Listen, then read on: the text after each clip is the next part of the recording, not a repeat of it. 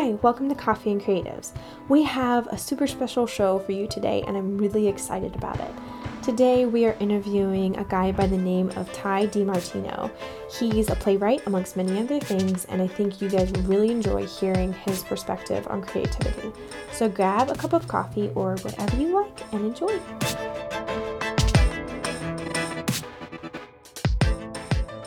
Welcome to Coffee and Creatives. Today we have a special guest, Ty DiMartino. Hi, Ty. Hi, thanks for having me. Ty is an acclaimed screenwriter and award winning playwright. He has written numerous plays, including Finding Fossils, He's No JFK, and The Darling Siblings, among many others. His plays have been performed at the Road Theater in New Hollywood, Kirk Theater in New York City, the Cherry Lane Theater in Greenwich Village, and the T. Schreiber Studio in Chelsea, the Pittsburgh New Works Festival, San Francisco Fringe Festival, and the Baltimore Spotlighters Theater. That's so many, Ty. I know, I'm exhausted just reading that list. Boy. Um, so many. Ty and his works have garnered such accolades as Playwright of the Year by the Baltimore City Paper, Best Production of the 2008 Baltimore Playwrights Festival, Outstanding Production by Stage Scene L- L- LA. I don't know why I stuttered on that. Okay. And to quote the Baltimore City Paper, quote, we could use more playwrights like him, end quote. Such a Ty- nice quote. Ty is also an acclaimed, an accomplished screenwriter. He wrote The Pledge and A Christmas Tree Miracle, and the movie adaptation of the musical Ticket to Nashville. And didn't you write the book for Ticket to I did. Nashville? I too? did. I wrote the stage play too. So you- oh, so you wrote all of it. Okay. All of it. Oh. Book, stage play, and movie. Um, and his most recent project is the movie Tulsa, which was just re- released a few weeks ago. And we're going to talk a lot more about that later. Um, but Ty is a treasured writer and chai tea latte connoisseur of Frostburg, Maryland. he and his wife, Mary Beth, have twin sons. Um, also, Ty writes some of the funniest content on Twitter and Instagram, which I, Becca, look forward to every day. So, welcome, Ty. We are so happy to have you here. Thank you for taking time to talk with us. Well, it's wonderful to be here. Thanks for having me. And um, I don't know how funny I am anymore as political. you know, I mean, my lot my, to my, live up to. my content has become very, very political and and you know, a Yeah. humorous maybe to some, but others are crying. I find so. it funny, but Good, good, good. good. So, um, we always start out our episodes by talking about what we're drinking, but I forgot to tell Ty that we were doing this. So, his drink was just quickly um, put together, and um, we'll, we'll start with Ty. What are you drinking? Well, you know, I am drinking a. Um, actually, I believe I'll, I'll even preface it. It's it's a diet Pepsi, but it's caffeine free, and it's in it's in this great Zabar's mug from the Upper West mug. Side in Manhattan. I wish And, everyone could um, see your mug. It's so great. Oh, I know, but it's it's I'll do a screenshot right now, and then we can put it There you on the. There we go. To like everybody, make sure you look nice. There we go. it is taken. Hide all my background weirdness over here. Make sure everyone sees my books behind me. yeah. Gotta see the books. So. What are you guys drinking? I am drinking Peet's coffee, so I can be like Christina. This time I have Cafe Domingo, which I think I actually like a little better than the um, light roast I had last episode. Because that one was good, but I had the caffeine jitters until like 1 a.m. So Yeah, it can be kind of jittery. So this The one's a little more my mellow pace. What about you, Christina?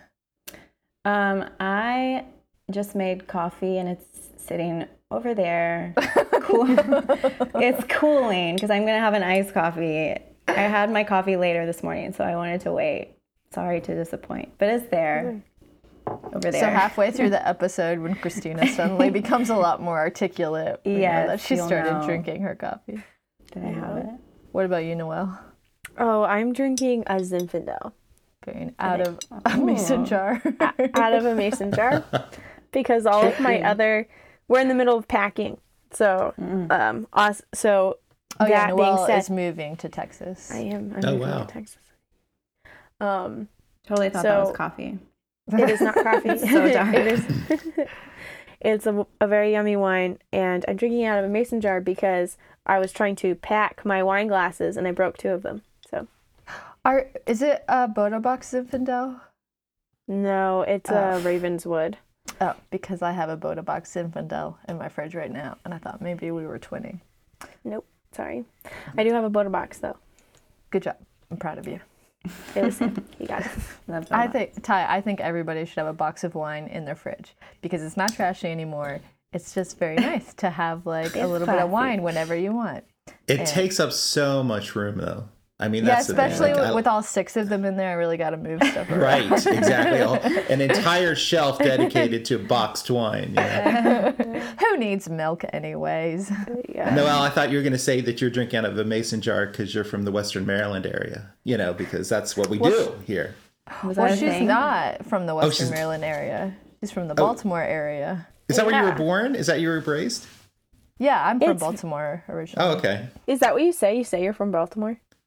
Well, because when I say I'm from Glen Burnie around here, everybody's like, "What's that?" And then I'm like, Yeah. it's, "It's right next to Baltimore," and they're like, "Oh, so you're from Baltimore?" I'm like, You gotta "Yes." go bigger. So Yeah. Oh, I just like I don't say I'm from Baltimore. I'm just like I'm a military kid. yeah, but you live mostly from like most Yeah, of your that's life. You lived. You weren't born there, probably. Yeah, it wasn't. But Noelle and I were both born in Virginia, and then we moved to Germany. But then most of our lives, we grew up 10 minutes outside of Baltimore, which in Western Maryland, you just, I just cut the 10 minute conversation about where Glen Burnie is and say I'm from Baltimore. there you go. It's all right. So, Makes Ty, sense. have you always wanted to be a writer? Um, You know, that was a, a good question you asked, and I, I had to think about it. I think I had, like, seriously wanted to be a writer when I hit about 13. So I guess always, you know, I mean, before then, I, you know, look in baby books and things, and it says, What do you want to be? And it was like a teacher.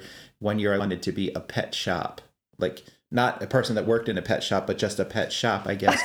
Uh, um, and like, di- and like a fireman, and like just the regular stuff. And then I guess about I guess about 13 or maybe even a little earlier, I just kind of thought I liked writing. I just liked that part of class in English. And when it, one teacher told me I was creative in front of the whole class, and then I was just, that's all I needed. Thank you. I'm done. I'm That's all it done. takes.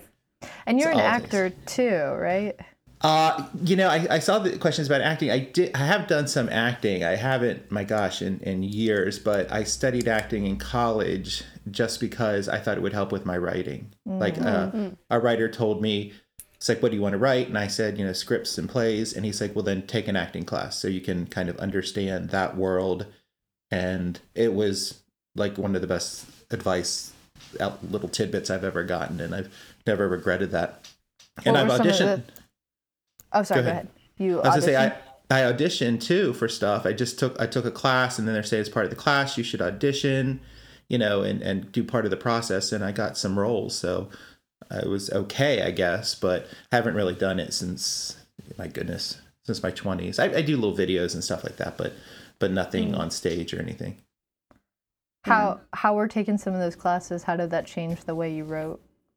Oh, it, it just opened my eyes to the really just the pacing of writing and the economy. Like, you know, so you would get a script and you would have to think about, well, the line could be said this way or it could be said this way. You tried to think about the writer's intent.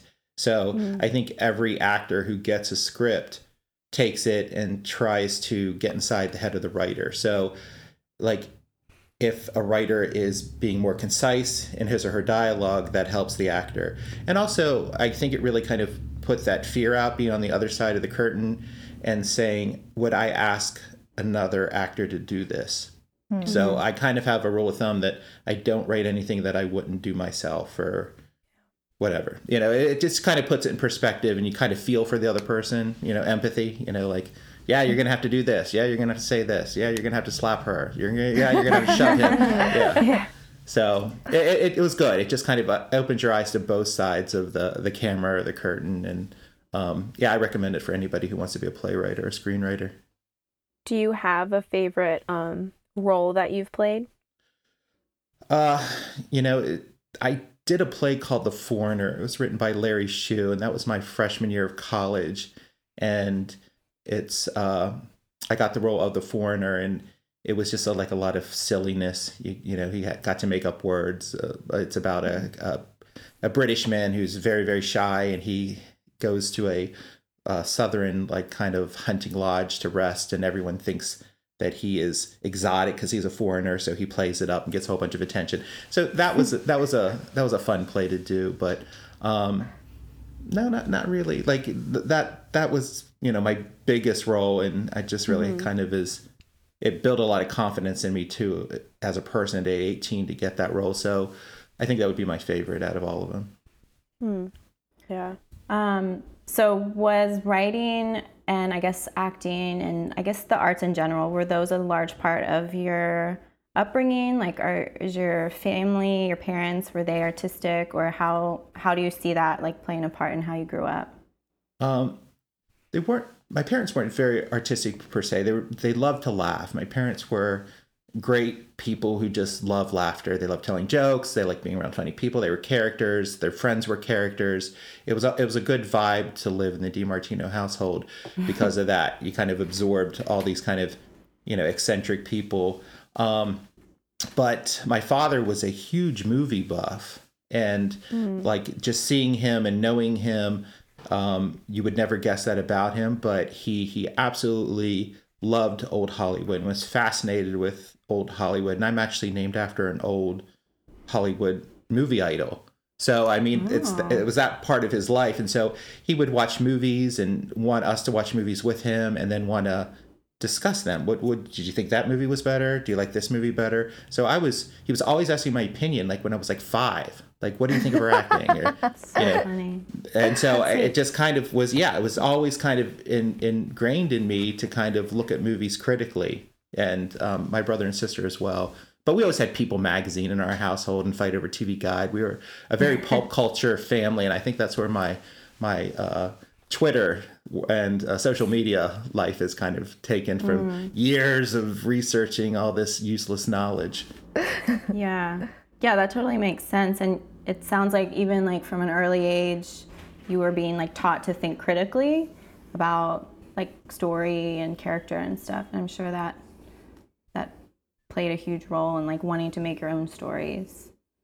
Oh, definitely, and, and and I think I was just saturated with it too, like movies and TV, and we we enjoyed entertainment, and I think I was just fascinated with good stories, and I liked telling stories and and make believe and things like that. So I think that it's just I'm still that 10, 13 year old boy. Just I just now have a computer and I get paid for it. So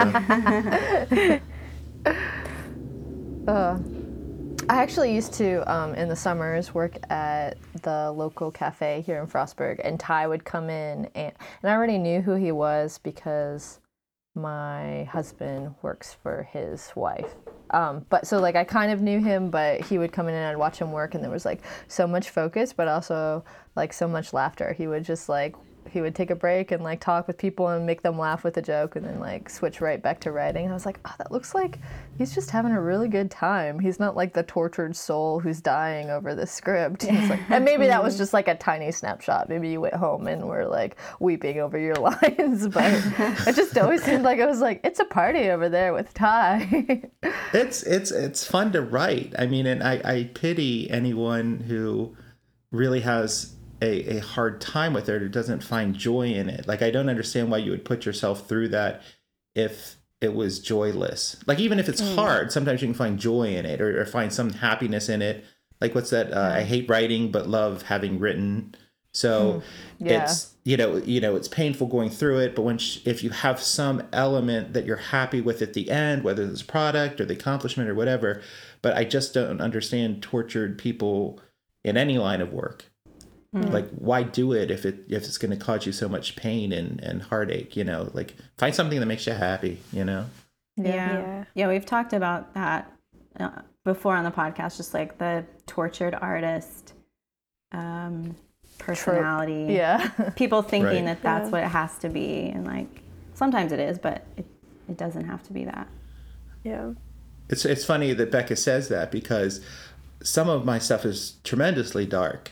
And so, you know, and people will come to some of my plays. My my movies are different. My movies are usually uplifting and I've been writing a lot of faith-based material for the screen, but my my plays are literally you know families in a living room screaming at each other so that makes it you know everyone's like boy that came out of you but you know in between the laughter at the local coffee shop you know this this angst has come out you know so um yeah i mean you can do both you can be happy and and write sad things or Yeah. be sad and write happy things you know just, just do what you want you know Yeah. Yeah, I do think that like enjoying what you're doing to a certain level, like if you're going to create, like enjoying what you're creating is important because that way you also have like a respect for the work too. You know, you're not like if you have an unhealthy relationship with it, then it's like if you hate the process and then you you're not going to necessarily like the um the product.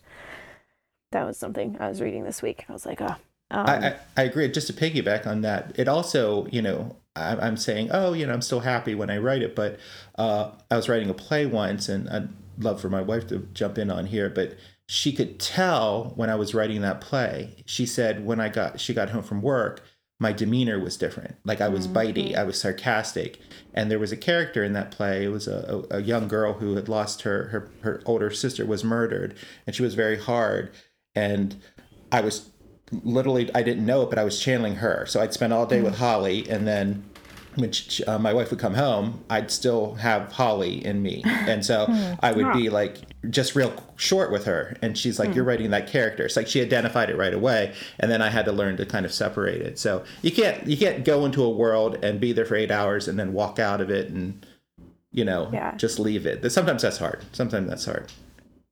Your wife Yeah, is so yeah. in tune with emotions. She Imagine. a good social worker. Or a therapist or something. Yeah, exactly. yeah, But really. that's the benefit of writing and having a, a therapist uh, or social worker with you. I, I'll be sitting, I'll yell, What will make a mother leave her child and go? And she'll be like, Well, she could have this disorder or sometimes this trauma. Yeah, oh, yeah. It's like a walking resource. And she just, she doesn't bat an eye. Like she'll be out in the garden and I'll yell out, Why would a boy go ahead and hurt someone if they were had a loving family. She says, "Well, you know." She'll like, I'm like, "Thank you." Yeah, no, she. perfect. Yeah, That's it, it's very, very helpful.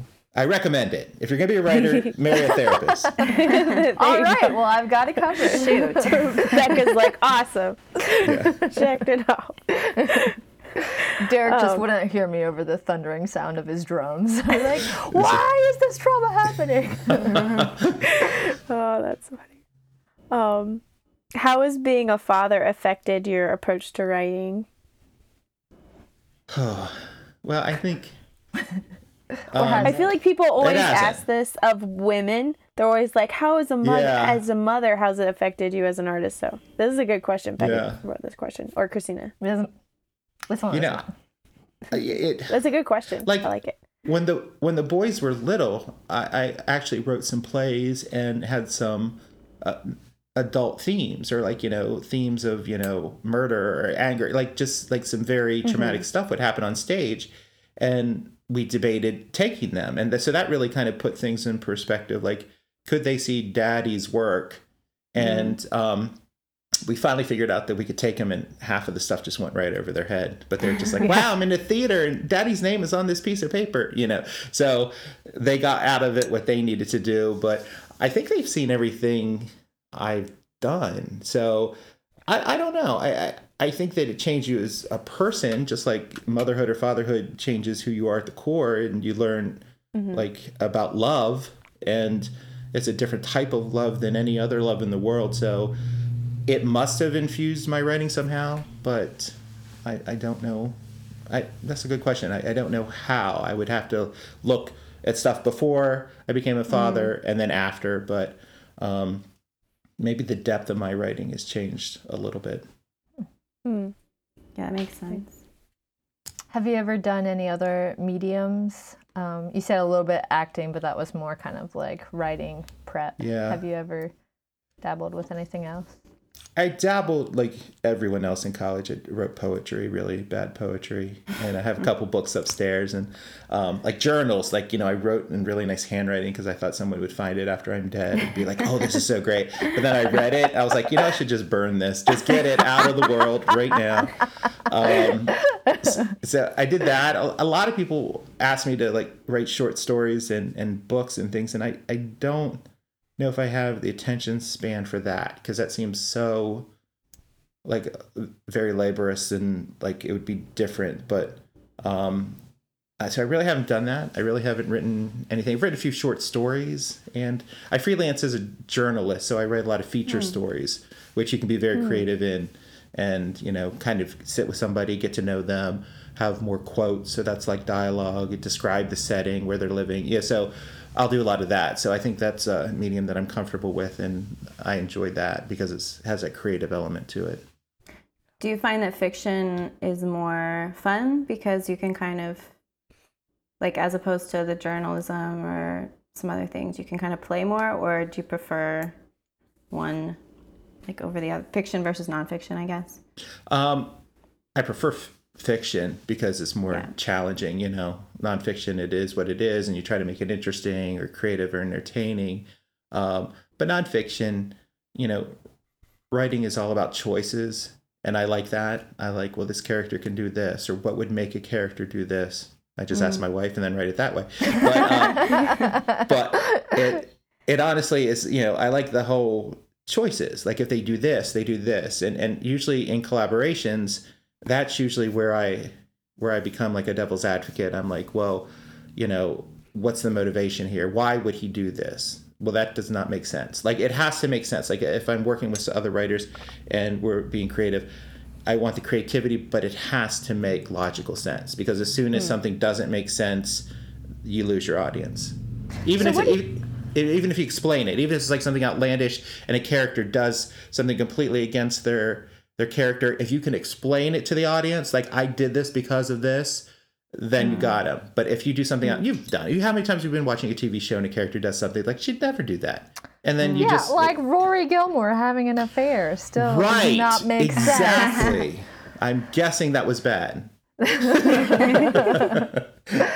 so when you write your characters do you just start with the story and then see how they pop up or do you like how do you form your characters? What's the process there?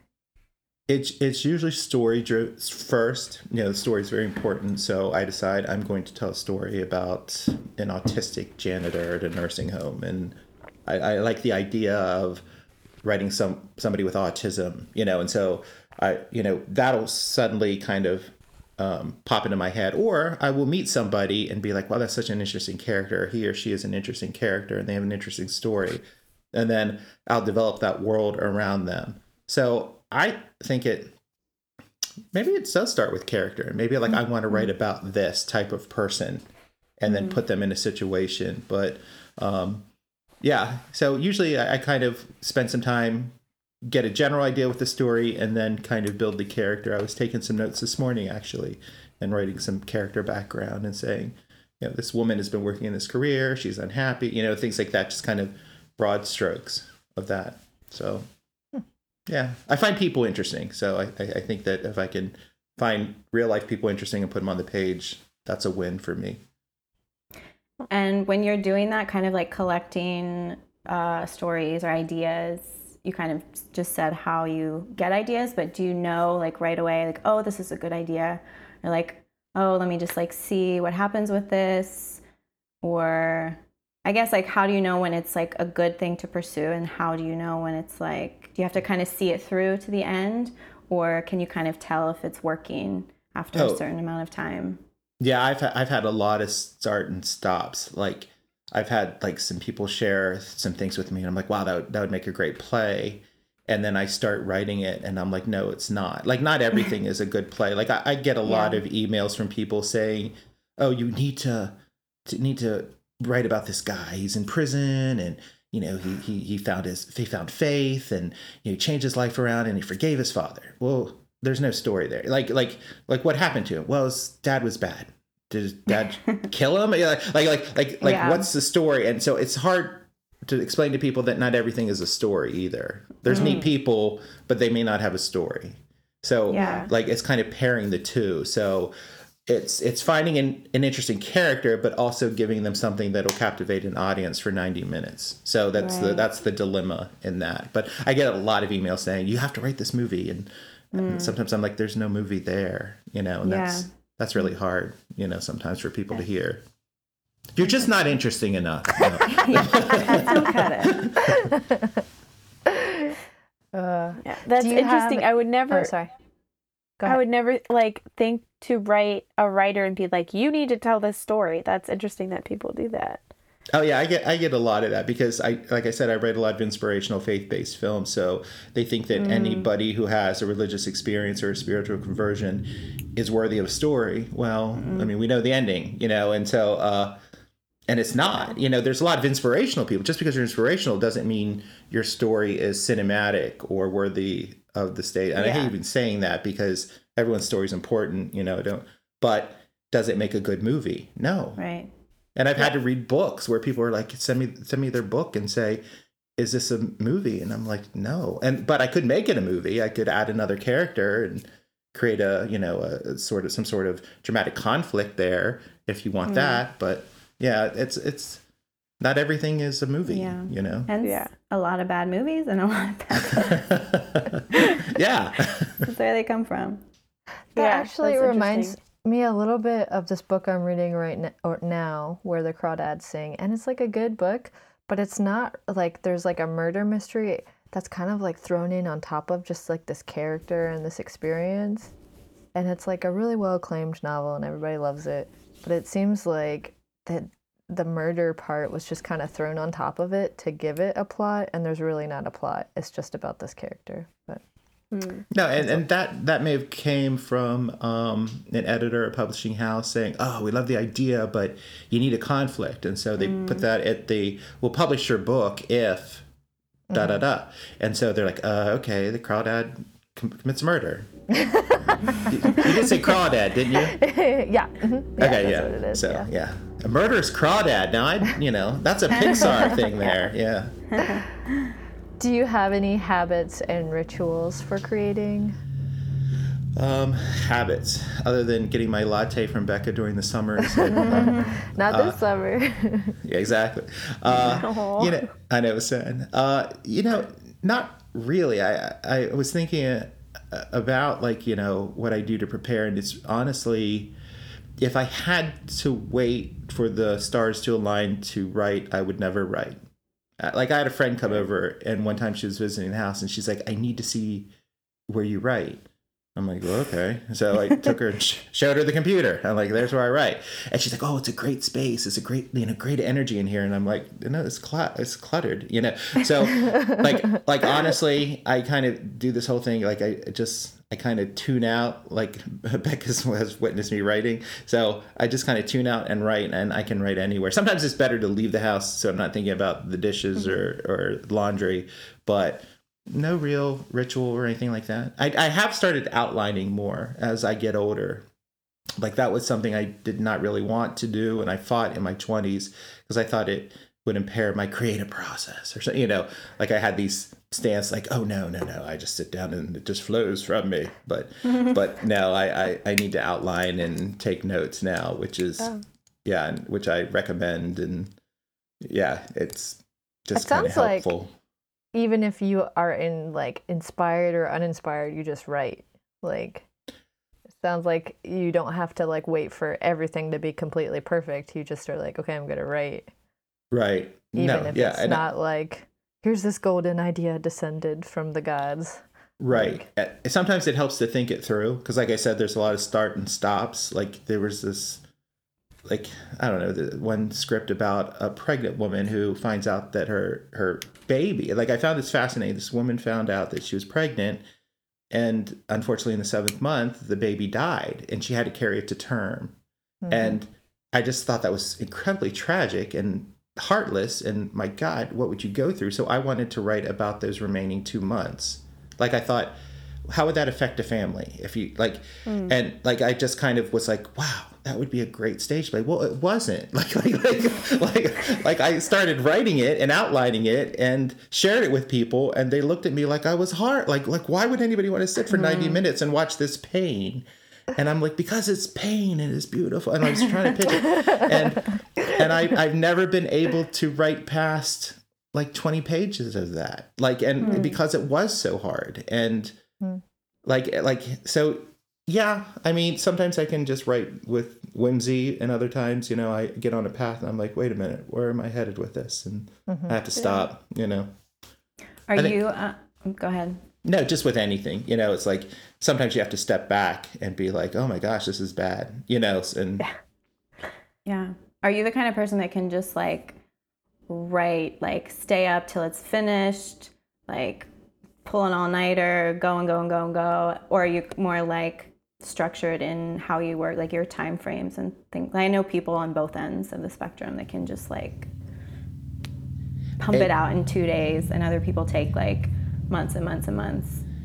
I, I write quickly, which is a good thing, and, and which has gotten like landed me a lot of jobs, and people have hired me because I can write quickly, and I think it's because my first job out of college was as a reporter, and so that was like you know you would go and cover something and come back, and then an editor would be over your shoulder saying, "Where is it, DiMartino?" and you would just have to write like you know you mm-hmm. just was like okay you think about it like you go interview somebody you think about it in the car you sat down at your computer somebody was like i need this by this time and you just did it so i still think i have those principles when i write creatively like so i'm always kind of just writing you know so uh I I work both ways. It always helps to have a deadline, and mm-hmm. now there's a lot of deadlines. As you know, I collaborate with people, and they're saying, you mm-hmm. know, this is the first phase. I need it by this date, you know, and it's it's hooked to a production or something like that. So, um,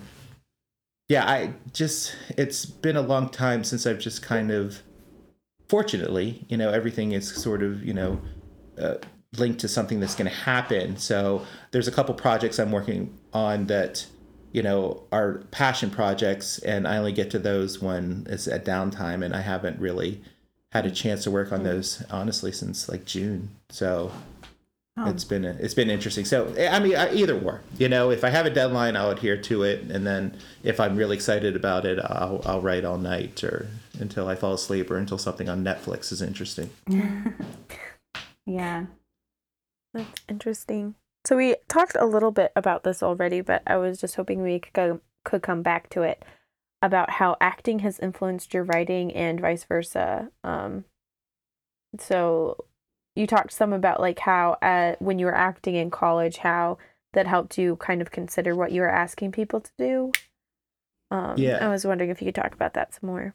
Well, honestly, I think that it's good to for anybody who wants to be a playwright or a screenwriter is to read scripts. So when you're an mm-hmm. actor, you know, you can read other people's works and how they how they structure a scene and how dialogue is written. So I think that that's just a great thing to do, even if you're not really going to go up on stage. Just kind of read a script, read a script aloud. There's great ones online, but I think that when I was acting, I physically got to get a script and like look at it and and really see the structure of a scene and how things build. Like what what's on the page is different when you say it aloud with another person in front of you and and and feed off their energy. So um, I just think that it's if you want to write plays or if you want to write a movie, take an acting class or just kind of and you don't have to ever just pursue it but just to kind of know what it feels like to be in those shoes of the people you're going to ask to to kind of say your works. So and and you get have to read scripts. You have to read you know plays or take a shakespeare class or things like that where you're forced to do stuff. Yeah yeah so What did you say, Becca? Did you say Woo, woo, Shakespeare? Shakespeare. shakespeare Big fan. Becca and I are big Shakespeare people. Um, oh yeah as you should be it's so good it's so ah. good What's what's what's your favorite Shakespeare play? A Twelfth I feel like we Night. should ask Gab. Oh, Twelfth Night one. So good. because it's it's whimsical and I love anything with mistaken identity and it's it's just so fun. But I mean, I love the Scottish play. I mean, we're none of us are in a theater, but um, but you know, like like I I love that, but there's something special about Twelfth Night when we went to I've been to the Globe and over in London, and just that was just so wonderful. It's on the bucket list for me. so Yeah. creative, and got a little my little pocket Twelfth Night. It's around here someplace, and um, yeah, just yeah, it's, I was like, that's that's it. This is what it's all about. Like I just I just love it. Yeah, it's good stuff. He's so good. I took a Shakespeare class in college and I um I think like reading the play and then we had to watch the play. Every play we read, we had to watch too. And it just like you can read it, but until you watch it, you just don't get it. Like yeah. Oh no, I mean I yeah, don't know where I was going with that, but There's probably No, another tr- level too of like unless until like which we haven't had is until you perform it. There's probably another level of yeah. understanding. And with with that, I've never had to.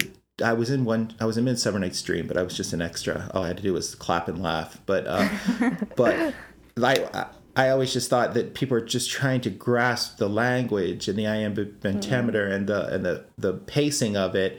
That I think it would just drive me crazy. Like like I don't know if I could do that with my skill set of just focusing on that plus this, then put emotion and the the context. It's it would be crazy. But I love watching it. I love watching it. my um my professor was very big on like if you do Shakespeare, you have to do the English accent because it messes up the rhythm. No, Oh, that's the no, worst. big on that's a bunch of bull because the accent was different then anyway. Because accents That's good. change. Yeah, yeah. That's And what di- I was and- gonna and- ask. I'm gonna and- call Becca. BS on that one. Let me Okay. find A a de- a professor. running debate. and and people's interpretation of a British accent could be completely different. Was it like all Cockney? You know, or is it RP or like yeah? Did they sound like Fleabag? What you know? So, hey, Fleabag? Fleabag. yeah. That- Good day, mate. You know, they come in Australia all of a sudden. You know, blimey, yeah. Yeah, that's good. That's a good. I, I wish I had said that in his class because I was like, no, but there's so many other good ones. But yeah, that's good.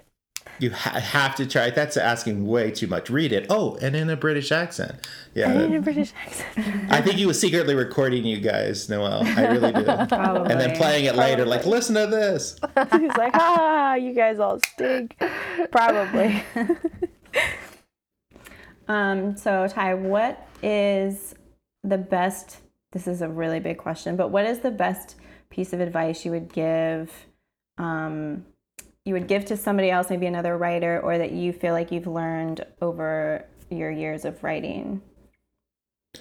Big question. We need the ultimate best advice. The best, and that this is Distilled. this is going to save Three words. the world. well, actually, it is three words. It is actually both. I have two, and uh, they're both three words too, and, and they're not expletives. Um, it's uh, act- actually the best advice. I, the best advice. How about this? The best advice that I give versus the best advice I've received.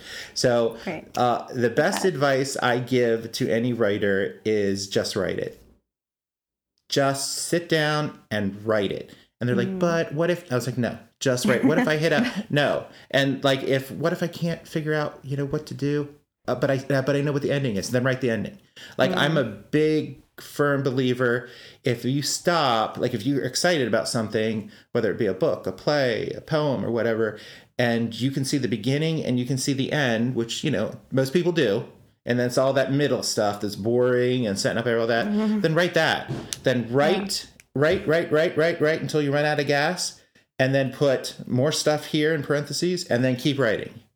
Hmm. And then once you see something on the page and can see the beginning or the end or whatever, then you can find your way. You can go back and rework it and get to that. So just write it. Like and, and people think they're gonna get real like, you know, sympathy from me when they call and they're like, I'm really hung up and you know, just know what to do. I'm like, well, just just keep writing. Just just keep writing. Just, you know, just write and I'm gonna come back here and write more stuff, I promise, and then just keep going. So and that always it always feels so good once you have some sort of first draft in any f- shape or form. So Yeah. just just write it. Uh, advice I've received that I have on a little post-it is write for yourself Mm.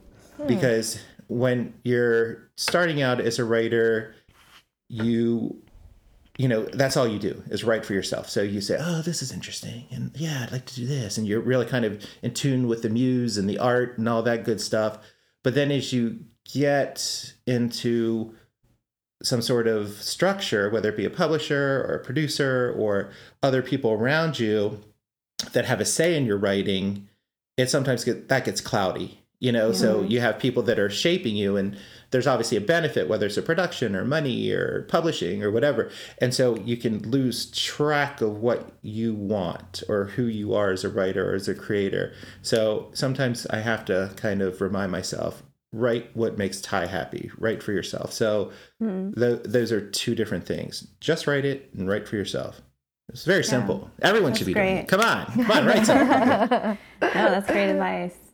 I think uh, somebody said, I want to say it was Patti Smith, but I'll have to check. But she said, I wrote to give myself something to read. Like hmm. she oh, wrote oh yeah what she wanted would want that- to read. And I think that's what nice. C.S. Lewis and Tolkien said too, where they're Oh, like, ma- we, maybe like everybody said that. well, they just kind of like they wanted to write the Yeah. books that they wanted to read, and that's Yeah. yeah, Yeah. like what or do you, the, the movie you want to see yeah or the play you Yeah. want to go to i mean and it, it's sometimes hard because a lot of times you know and, and i'm approached by people who have you know an idea and say can you help me bring it to life? And, and it's not necessarily within me but i can find elements of it and bring it and help them craft it. But you know that's it helps me make a living at it. And um yeah it's very important to infuse yourself right for yourself you know? Yeah. because then it's a joy real- project. Then it's a joy Yeah. project. That's it's interesting to think because I think like as a visual artist, So for me, a some painter. I don't, I don't know that we talked. Noelle's a painter. oh Christina's writing a play, and I am a writer writing a giant novel. musical. Uh, a music. I'm sorry. I'm, she's writing a okay. music. okay. oh that's that's I've, I've written the books uh, to three musicals oh Ah, I, I need to talk to you.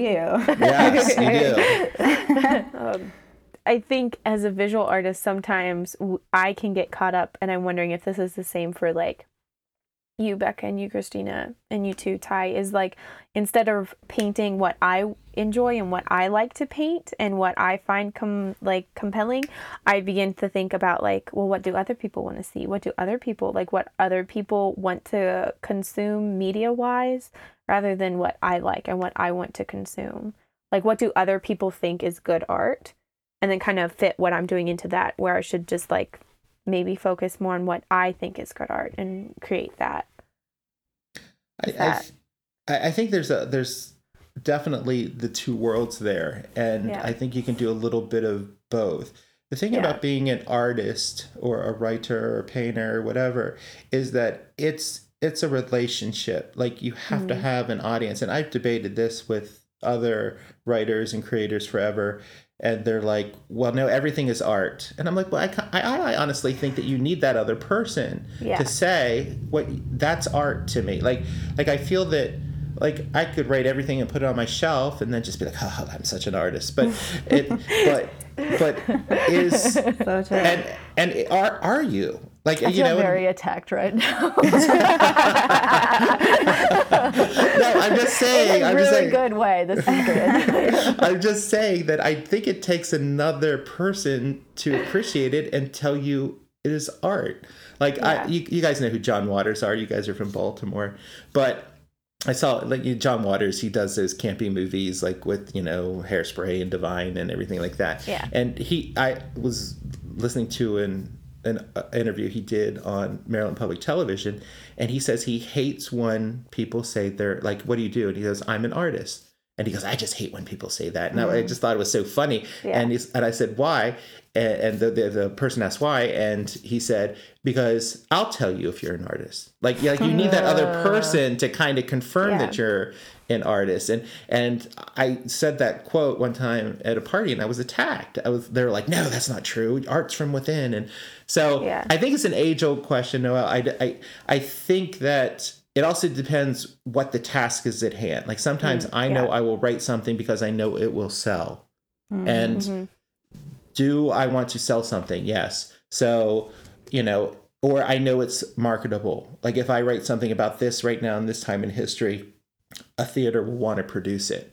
Yeah, like so I have that sort of knowledge too that is the is the is the public ready to consume this. So I think with with painting it would be a little similar too. Like you're not going to pick a subject matter that's totally not going to be of interest, but if you do something on Yeah. something that's current but current and different. Like you can do the Yeah. both. Like it's it's it's Noelle's It's a take on relational XYZ. product. It's not Right. like Yeah. completely what the consumer wants. Right. it's a right. relationship and interplay between the two. Yeah, I have I, one of my art teachers who is really like she's taken off. She's selling a lot lately, I think. And um, one of the things she said is like your painting isn't finished until it's on a wall and somebody else is viewing it. Well, yeah. That's such but, a but high somebody would argue no. and it's kind of interesting because then you could argue like, okay, well, what about Van Gogh? Like, what about like the or about the, um, like- Emily Dickinson. yeah, like, exactly. Like, yeah, it's it's an interesting conversation, and I don't know. I don't know. I don't think Like- there is an answer. I honestly Yeah. don't, but I do feel that there needs to be an appreciation for art too. Like it, it is a, Mm-hmm. is a relationship. Art is a relationship, you know, and Mm-hmm. um and I think all artists want to be seen, you know, on some way. Like I think you do it I I rarely have met someone who just doesn't want someone to read their book and say, "Oh, that was great." You know, you want Yeah. that affirmation that you're on the right road. So that's a relationship. So I don't know. That's it's a tough one, and you know we could we could debate it, but on somebody's wall, well, hang it on your wall and step back and be like, "That looks great." There you go. Yeah. Yeah. Yeah, So the thing that's great about now too is that the world is so much smaller. Like like mm, you mm-hmm. can put your stuff out there on Instagram and mm-hmm. Yeah. or and and so while it's not hanging on somebody's wall, you put it out there and somebody stopped and said, "Wow, that's great," or "Oh my goodness, that painting spoke to me." So you can reach more people instead of the whole, "Let me sell this to a gallery, let me find space, let me talk Just to them." stand Yeah. out in Cumberland and be like, "Hello." Yeah, look start throwing paintings at people. exactly. exactly. So so I think that yeah, I think that we're in a time now that you can just put it out there and have it be appreciated if you're willing to do that in so many different mediums, which Yeah. but, but it's a relationship. Instagram's a relationship. Twitter's a relationship. Facebook is Your stupid. Facebook wall. Yeah. Facebook. yeah. So what do you do, Ty, if you get stuck? So you're a very fast writer and you just write it, but what if you're like you've really hit um, a wall and there's nothing painted on that wall? How do you get around that? I usually, if I don't have a beginning and an end when I sit down, and that was usually if I was writing an essay in college or writing a news story, I knew what my lead was and what my end quote was, and then I'd find the in the middle. So I've all often always thought about that because um, I also am a firm believer that people who come to movies or go to movies or come to see a play only remember the last 10 minutes of it, like and how they felt. You know, like you can have them all the way up there, but if you change something in the last 10 minutes, they're like, oh man, that's stunk, you know, or honestly, they, how that cur- when the curtain goes down and how you made them feel, it, it could be sadness, it could be whatever. They only remember the last 10 minutes. I, I honestly believe that. So you take them on a journey, yes, but it's very important to kind of have them leave with some sort of satisfaction or some sort of emotion, have them achieve that. So, and it could be frustration or whatever. But anyway, um, so I, I always try to have the beginning and the end and then work it out. If I hit a wall, back to your, back to your question, I usually try to write through it. Like, like I'll just, like I said, I'll skip over it and then write something next. Or sometimes I've seen the beginning and the end, and then there's no story in the middle. And so I'll abandon those projects, like I mm-hmm. just kind of described. So you just really need to know when this isn't working. And that's hard to do. And I'm I'm sure as artists yourselves, you know, writing the musical and the novel and even painting, you're like, wow, you know, it's hard to say this didn't work out. I've wasted I don't X want to number. kill my darlings. They're Is my you, darlings. you must kill your darlings, or, Yeah. or get an editor to kill their darling. You know, or the, or, or the thing is, is that it's not necessarily dead. So if I create a character that I'm in love with and the story's not working, I can take that story, and- uh, that character, and put him or her in something else. So you can you take them with you, or take you know characteristics of that of that person and you know elements of a painting a book things like that. Yeah it's it's all about choices and compromise. But yeah it's hard to kind of surrender and say eh, it's not working. No one's going to want to read this you know? Yeah.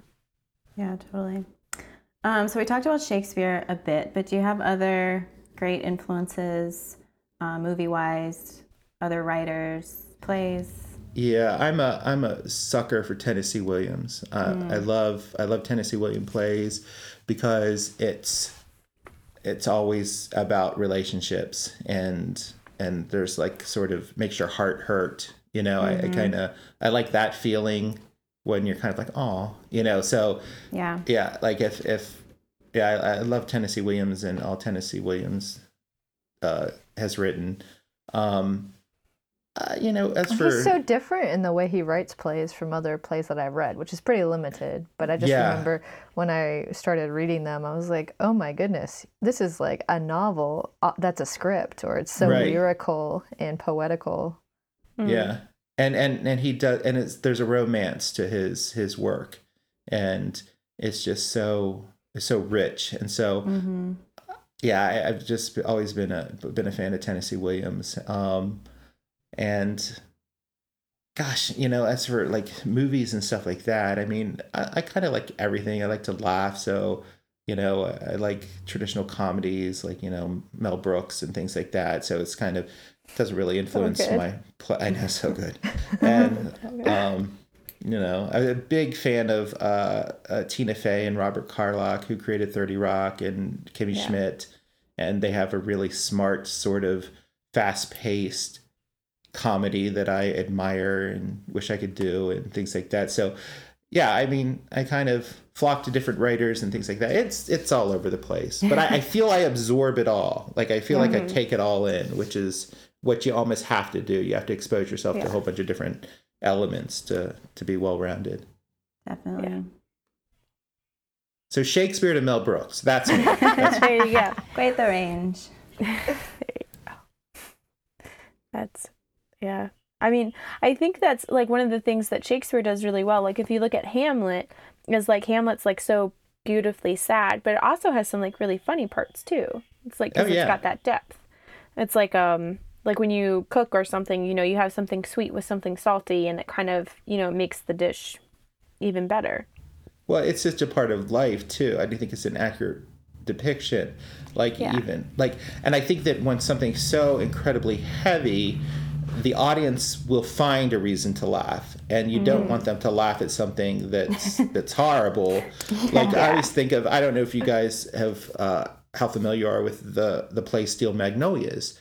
It's like there's that big scene where where um, M'Lynn loses her daughter and she's crying. She's talking about how her daughter was so young and she has a baby and blah blah blah blah blah. And then halfway through it, the other character, she's like, "I just want to punch somebody," and they, she grabs another character, like, "Here, punch her, knock her lights out," and everyone laughs, and it was like this big release because it's so heavy. So if you can find that balance, you know, and uh, Uh, yeah. of just you know, give me something to chuckle at, you'll have you'll win an audience over because they don't want to be so tense. You know, you got to make them smile. You got to make them smile.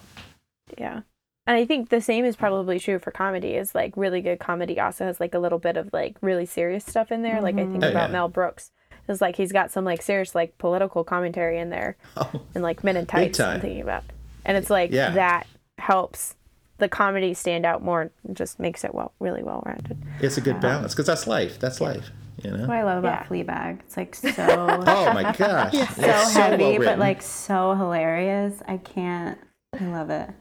It, it Yeah, is, and it, it's so brilliant. but she breaks your heart. You know, mm-hmm. I mean, it's funny and everything, but at the end, you're just she'll she'll make you cry. You know, I mm-hmm. mean, because so smart. I like smart comedy. I like I like that. Yeah. And Mel's Tina's funny. Uh, Phoebe's funny. I mean, so there's these people that write these balances, like this. Yeah, Ricky Gervais. I think he has an element there. I don't know if you guys have watched Afterlife or even The Office, and Yeah. it's that you're uncomfortable and you're laughing, but you know it breaks your heart. Yeah. Yeah. Yeah, Yeah. I like Ricky Gervais a lot. He's really interesting to me to like watch. Cuz sometimes I feel like he gets it, like he hits it right on the head and then sometimes it's like Nope, that didn't work. I don't think Ricky cares. That's the thing. When you're talking about, Yeah. talking about writing for yourself, Ricky has so much money and everybody wants a piece of Ricky. He doesn't care. Like, Yeah. I would be in that position, you know. Like, oh, I, I'm, I'm doing this now and you're going to love it. You know, "Oh, okay. Yeah. Yes, Ricky. Yes, Ricky. yeah, And do it in a British accent. there you go. Makes everything better. It does. So what what are you working on right now? If you're able to share. Uh, a couple things I, I can share. I, I've actually just finished the uh, first full draft and got the producer's blessing on it of a um, of a script that was adapted from a book. So uh, the book's called Heart of Steel, and it's written by an author by the name of brilliant author by the name of Kevin D. Miller, and we met through a series of friends and.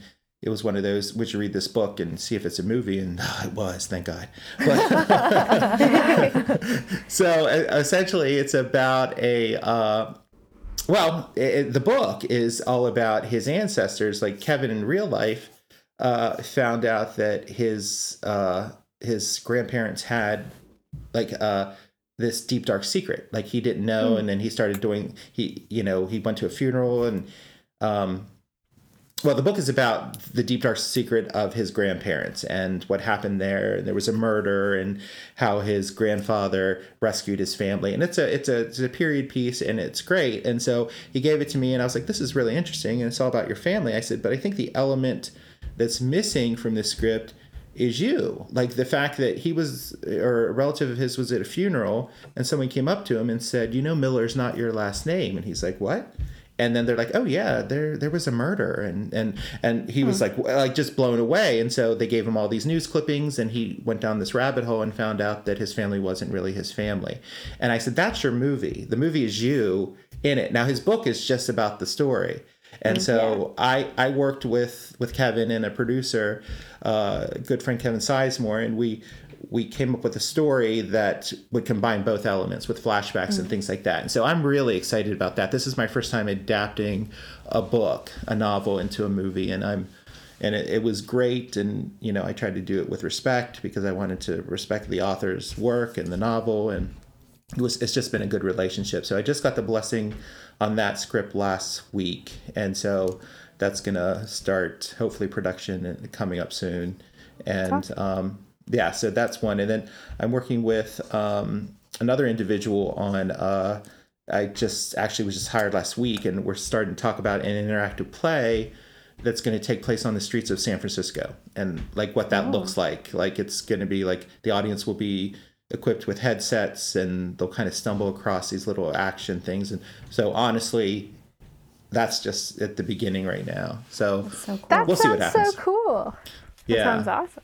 So You I've have been to have very, masks very and social fortunate. distance Yeah, exactly. I mean, it'll be fine. Yeah, this is always we're always like after COVID, you know, and then we're talking about the subject matter of what the thing would be, and I just don't want it to be anything to do with COVID. You know what? I know, yeah. Just so yeah. I mean, that's very, very, very in the infancy stages, and um, so I'm starting to think about that. But I always have stuff going on. I write some web shows and things like that. Like people need little comedy bits written for their web shows, and I'll do some ghostwriting there. But um, yeah, tremendously busy. And in COVID, actually, kind of everyone's like, "Oh, how was your life affected?" And um, while some things that were supposed to go in production have been halted, and that was you know disheartening.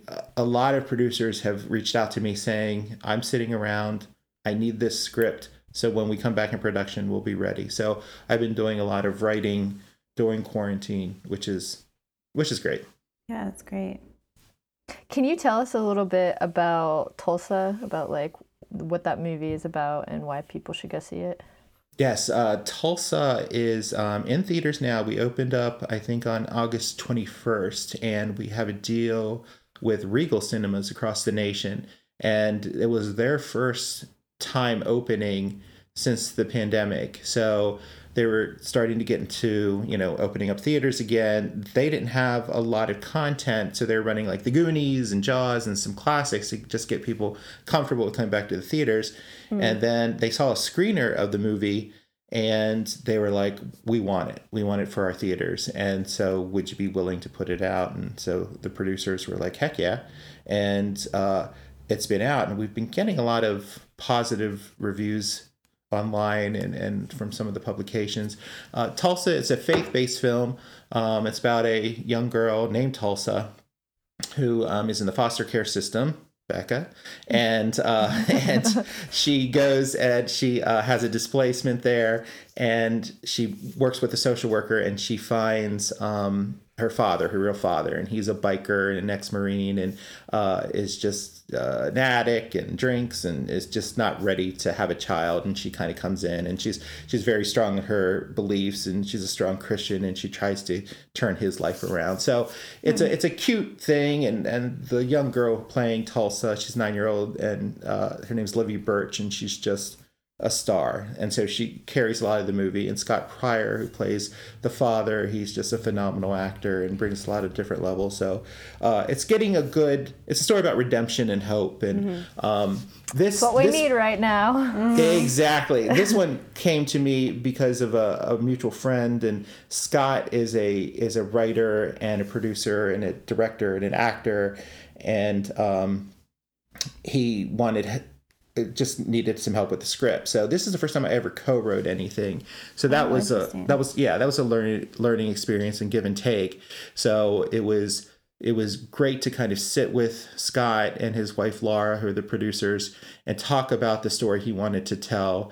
And then, you know, I would give my input and we would craft the story together. And then I did the first pass at the script and send it back to them, and they would kind of go back and forth. So it, that was a good experience because, you know, before it's like, no, it's this. And then he would say, no, I really want this. And we would have to give and take on it. So that any collaboration in the arts, it- you know, it's all about, you know, going with the best idea. Like you have to, like you have to have an understanding. Like, okay, we're going to be different here, but the best idea wins. Yeah. Yeah. So Yeah.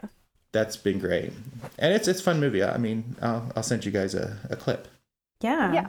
So we're gonna play a clip right here of um, Ty's Maybe Tulsa. Okay, I'll stay. She can't. I mean, you wouldn't. Tulsa, sweetie, it's not that simple. Mm-hmm. No. You don't have a place for me to stay, but it's okay now. I found my father. Sweetie, it's much more involved than that. That's right. Yeah. Tell her. I mean, there needs to be meetings, interviews, background checks. And I'll definitely fail those. All of them. I mean, this place needs to be cleaned up and inspected. We'll be ready. Don't worry, we'll fix you. Is my room down there? Don't! Um, so Ty, we are going through Twyla Tharp's book this season. Okay. Um, the Creative Habit. I don't know if you're familiar. No. That's okay if you're not. Yeah. Um, and she talks a lot about habits of creativity, etc. And um, this these questions we're going to ask you are just meant to be like off the top of your head, short Okay. answers.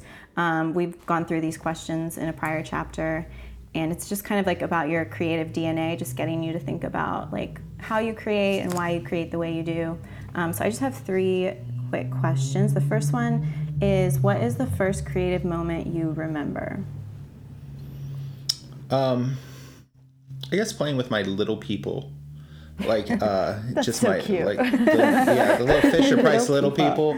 I would you know I would spend hours just kind of incorporating all these like stories with them, and and it was always everything always had a story with it, whether it's you know playing with like little you know army men or anything like that. It was just always a story. Like I always wanted the story was so important. Like why are these people here playing? You know, why are they living in this house? And it's kind of stupid, but I always was thinking beyond that. And then the other thing was um the uh, teacher telling me that in front of the whole class that I was creative.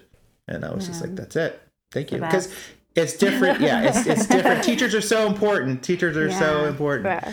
And it's the difference between your mom saying, "Oh, you're so funny, Ty," or you know, your brother and sister laughing at your jokes, but to have someone who is not, you know, who does not love you, you know, as, as in a family way, to say Ty's creative, I, I can still hear, still hear her say it. You That's know, so cool. And, yeah. Um, and then, which artist do you admire most and why? It's a tough one. Yeah.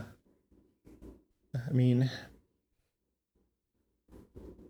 if I said Shakespeare, I don't know if that would be a cop out because we talk so much about him. But um, it, it, he's just his work is so brilliant and so layered, and honestly, it's all about you know relationships and um, it's affected so much of the world, and you know nobody does it better. And you could probably come back every story that's you know in print or on the screen has Shakespearean overtones to it somehow. I mean, we could we could argue that forever. So, I mean, I set the goal early on, you know, and set the bar really, really high. So, I think I should read more Shakespeare, but um, yeah, I think that. And again, Tennessee Williams, like mm. I like to have my heart broken, you know, and I always and and sometimes in every script I wanna I want to either I want I need to fall in love with my characters and I need to cry. I need to like go oh, you know, and so mm. if I don't hit that awe moment, then it's not a successful script for me. So hmm. yeah, Tennessee Williams can break my heart. Any day, anytime. Um, and then, what is your idea of mastery?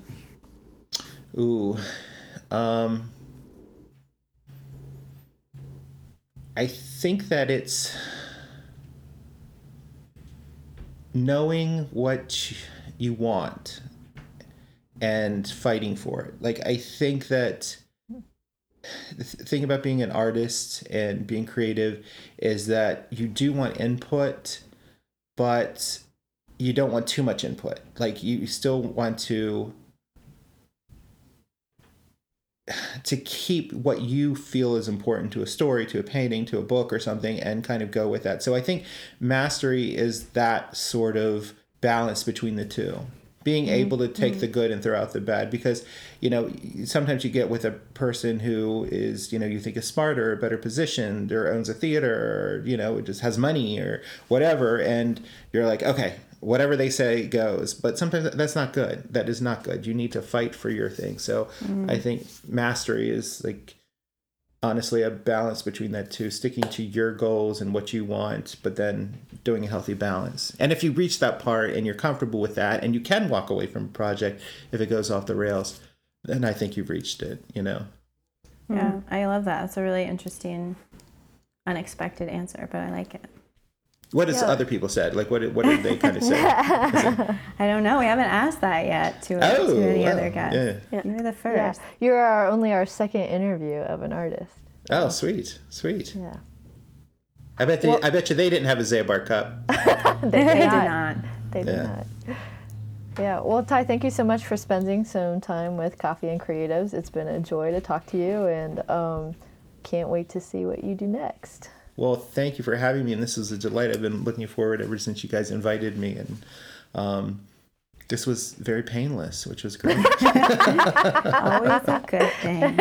Always a good thing. Always a good thing. All right. Well, thank you. Thank you for listening to Coffee and Creatives. We hope that you enjoyed the show. Our theme music is by Patrick Nichols. Derek McCauley is our sound engineer. Patrick Nichols is our other sound engineer. Anna Wayne is our social media creative. Christina Nichols is our special event and guest creative. Rebecca McCauley is our writing content creative. And Noelle McManus is our creative director. To learn more about our creative journey, check out our Instagram at coffee underscore and underscore creatives or our website at www.coffeeandcreativesproject.com. If you enjoy our podcast, please leave us a comment and rate.